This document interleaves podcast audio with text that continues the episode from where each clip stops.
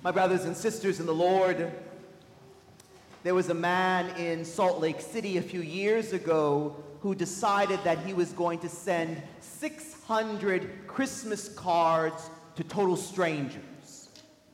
And so he went on the internet, he got on one of those websites that was like the white pages, and he got addresses for individuals all over the country. And he sent out those 600 Christmas cards. And guess what? He got 117 cards in return from those individuals. The article that I was reading was sharing some of the things that were written in those cards. One said this Your card arrived just when I got home from the hospital. I'm so glad that you remembered me. Continue to keep me in your prayers.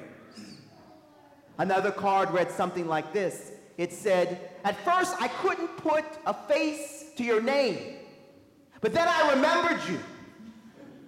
Please tell your father hello for me. He is such a good man.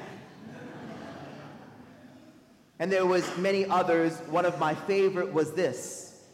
It was so good to hear from you from all these years. I remember you back from our days in college. My family is planning to visit Salt Lake City this summer.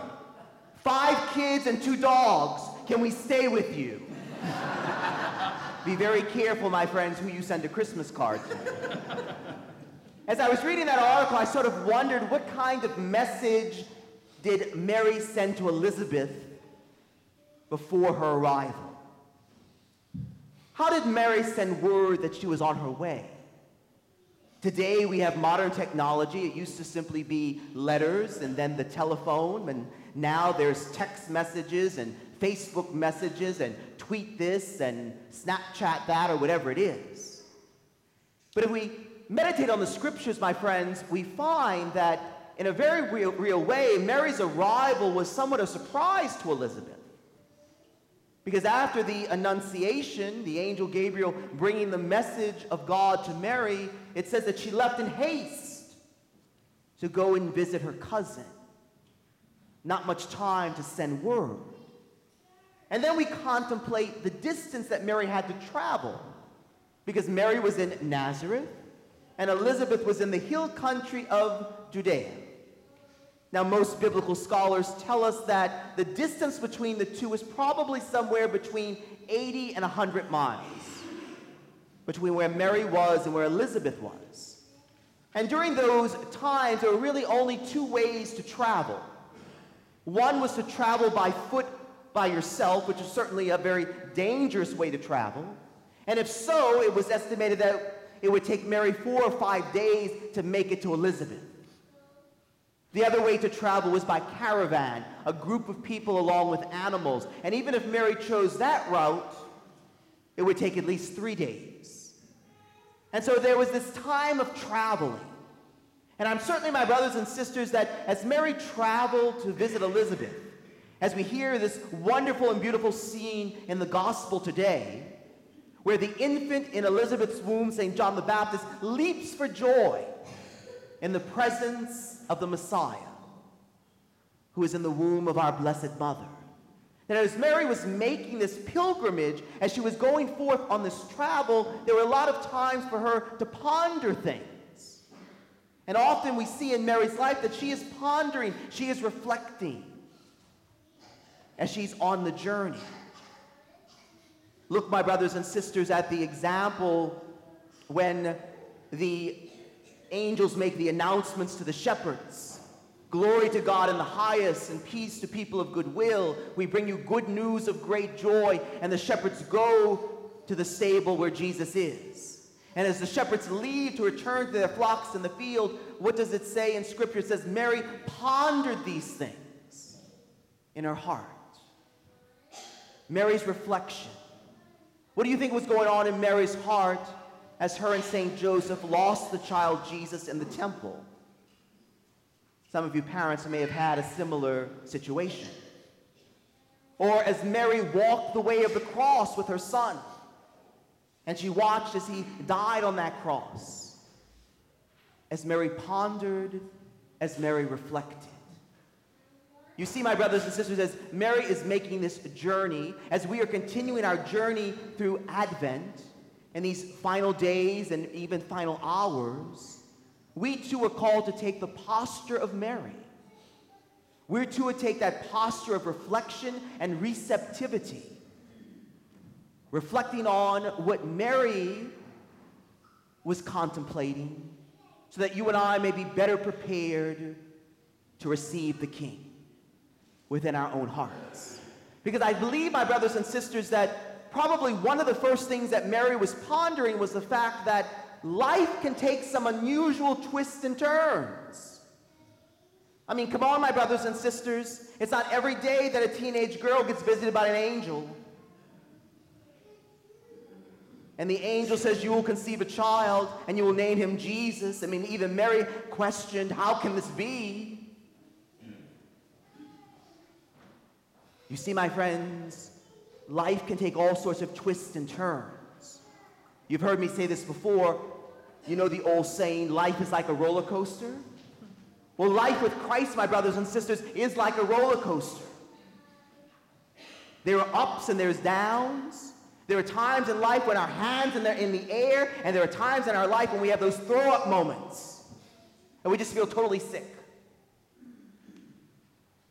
Life has many twists and turns, and we see it in Mary's journey and her pilgrimage. Mary and Joseph go to Bethlehem because of the census, and there's no room in the inn, and so her child is born there in the stable. Look at the flight into Egypt. I like how one theologian puts it. Oftentimes, when we see the artist depict the flight into Egypt, to save the Christ child from the wrath of King Herod, oftentimes artists depict it as Mary riding on a donkey. But if you read the scriptures, my brothers and sisters, there's no mention of a donkey. The artists give her a donkey, but we don't know if she had a donkey or she walked on foot. All this time to ponder of how life has various twists and turns and various unexpected moments. And the same, my friends, is true for us in our own journey of life. There are twists and there are turns. There are unexpected moments. There are ups and there are downs. There are moments that our hands are in the air and we feel like we just want to throw up. We feel just sick. But all of that, my friends, is part of the journey, is part of the pilgrimage. And it's so very important as we're building a life of discipleship. Because oftentimes, my brothers and sisters, especially when I speak with young people, teenagers, young adults, 20s and 30s, oftentimes when they hit a very difficult point in their life, they don't know how to cope. They don't know how to cope because everything's been given to them. And certainly, my brothers and sisters, it is wonderful that we take care of our children. But oftentimes, because everything's been given to them on a platter, when the difficulty hits, they don't know where to go. Because you see, my friends, in the difficulties, we learn about the importance of trusting in God. In the difficulties, we learn that God will always provide. And I think that's the second thing that Mary pondered. Yes, life has its twists and turns. There's unexpected things in life. But the second thing she pondered was that the fact that God is always faithful to his people. And God is always faithful to his promises, that God always provides. Mary knew, Mary knew the prophecies of the coming of the Messiah. She trusted in God's plan. She pondered all these things in the quiet of her heart. She didn't have all the answers, but she knew that God had a plan and God was going to provide. And the same thing needs to be true about us, my friends, on our pilgrimage of life, especially as we're preparing for the coming of the King. That whatever it is we're struggling with this day, whether it's personal or it's in the family or in the workplace or financial, whatever it is, that we trust in God's promises. I will be with you always, even until the end of the world. And I think one of the last things that Mary pondered in that quietness of her heart is her great love. Mary's great love for the Lord, because when the angel Gabriel announced the message of the coming of the Messiah, Mary could have said no. Mary had free will. But Mary said, Yes, I am the handmaid of the Lord. Let it be done unto me according to thy word. Mary's great love for the Christ child that she bore in her womb. And Mary's great love in all circumstances in life.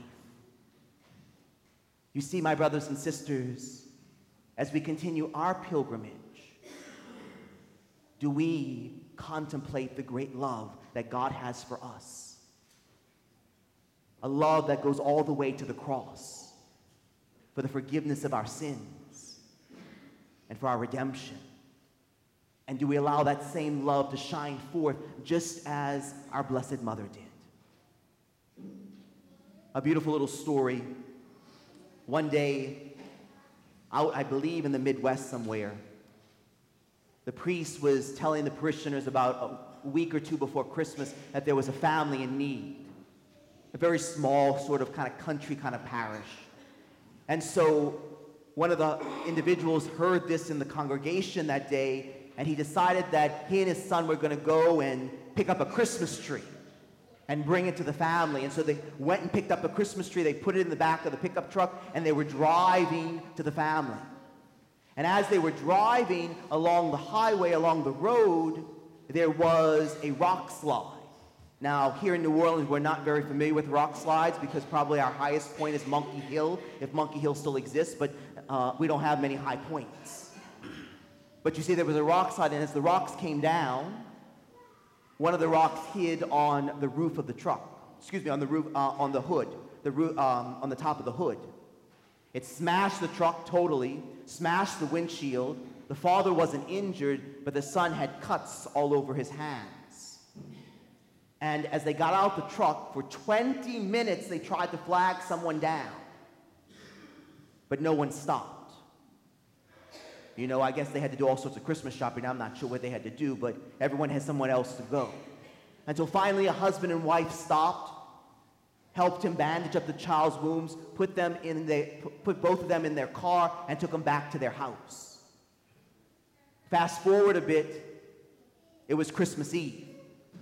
And they had just celebrated Mass at the church, and after Mass, Father said that he had all the gifts that needed to be delivered to this family. And so the father and the son said that they were going to deliver the gifts.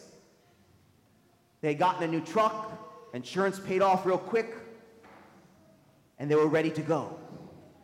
And so they loaded the gifts into the truck, they got the address from the pastor, and off they went.